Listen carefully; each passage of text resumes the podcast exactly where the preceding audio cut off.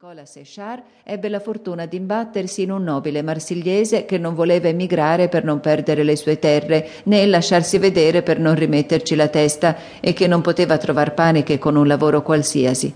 Per cui il signor conte di Maucombe indossò l'umile veste di proto di provincia, compose, lesse e corresse da sé i decreti che comunicavano la pena di morte ai cittadini i quali davano asilo ai nobili, L'orso, diventato semplice, li stampò, li fece affiggere ed entrambi rimasero sani e salvi. Nel 1795, passato il turbine del terrore, Nicola Séchard fu costretto a cercare un altro proto. Un abate, in seguito vescovo sotto la Restaurazione e che allora si rifiutava di prestar giuramento, rimpiazzò il conte di Maucombe sino al giorno in cui il primo console ripristinò il culto cattolico. Il conte ed il vescovo si ritrovarono più tardi sullo stesso banco alla Camera dei Pari. Se nel 1802 Girolamo Nicola Séchard non sapeva scrivere meglio di quanto aveva fatto nel 1793, si era però fatto dei lauti guadagni, tali da poter pagare un proto. L'operaio, già così indifferente del proprio avvenire, era diventato temibilissimo per le sue scimmie e per i suoi orsi. L'avarizia incomincia là dove cessa la povertà.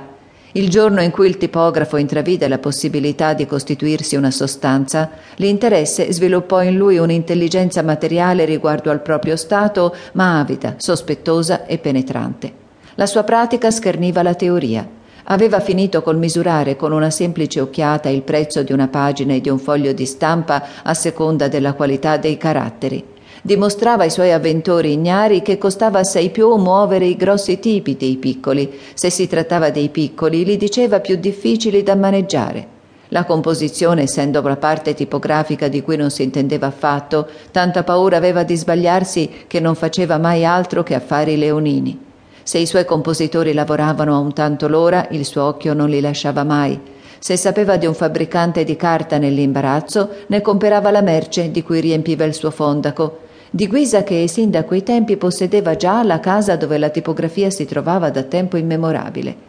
Fu assistito in tutti i modi dalla fortuna, rimase vedovo e non ebbe che un figlio. Lo mise al liceo della città, meno per dargli un'educazione quanto per prepararsi un successore. Lo trattava severamente per prolungare la durata della sua autorità paterna, di modo che i giorni di vacanza lo faceva lavorare alla cassa dei caratteri, dicendogli che imparasse a guadagnarsi il pane per essere un giorno in grado di ricompensare il suo povero padre che si dissanguava per educarlo. Partito l'abate, Séchard scelse per proto quello dei quattro compositori segnalatogli dal futuro vescovo, quale avente altrettanta probità quanta intelligenza. A codesto modo il dabbenuomo fu in grado di aspettare il momento in cui il figliuolo potrebbe dirigere lo stabilimento, che si accrescerebbe ancora in mani giovani e capaci. David Séchard fece brillantissimi studi al liceo di Angoulême. Quantunque un orso riuscito, senza cognizioni né studi, disprezzasse non poco la scienza, il vecchio Séchard mandò il figlio a Parigi per studiarvi l'alta tipografia, ma gli raccomandò con tanta veemenza di mettere da parte una bella somma in un paese che chiamava il paradiso degli operai, ingiungendogli di non fare assegnamento sulla borsa paterna, che senza dubbio vedeva un mezzo per raggiungere il proprio scopo in quel soggiorno nel paese della sapienza.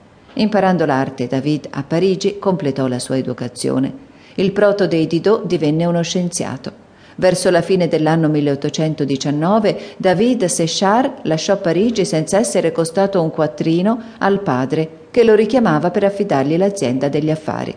La stamperia di Nicola Séchard possedeva allora il solo giornale di annunzi giudiziari che esistesse nel dipartimento, la clientela della prefettura e del vescovado, tre avventori che dovevano procurare un grosso guadagno a un giovanotto avveduto.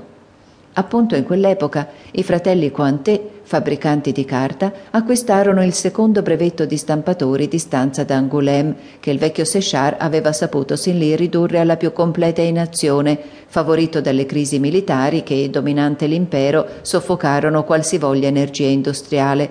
Per codesto motivo non era diventato l'acquirente e la sua parsimonia fu una cagione di rovina per la vecchia stamperia.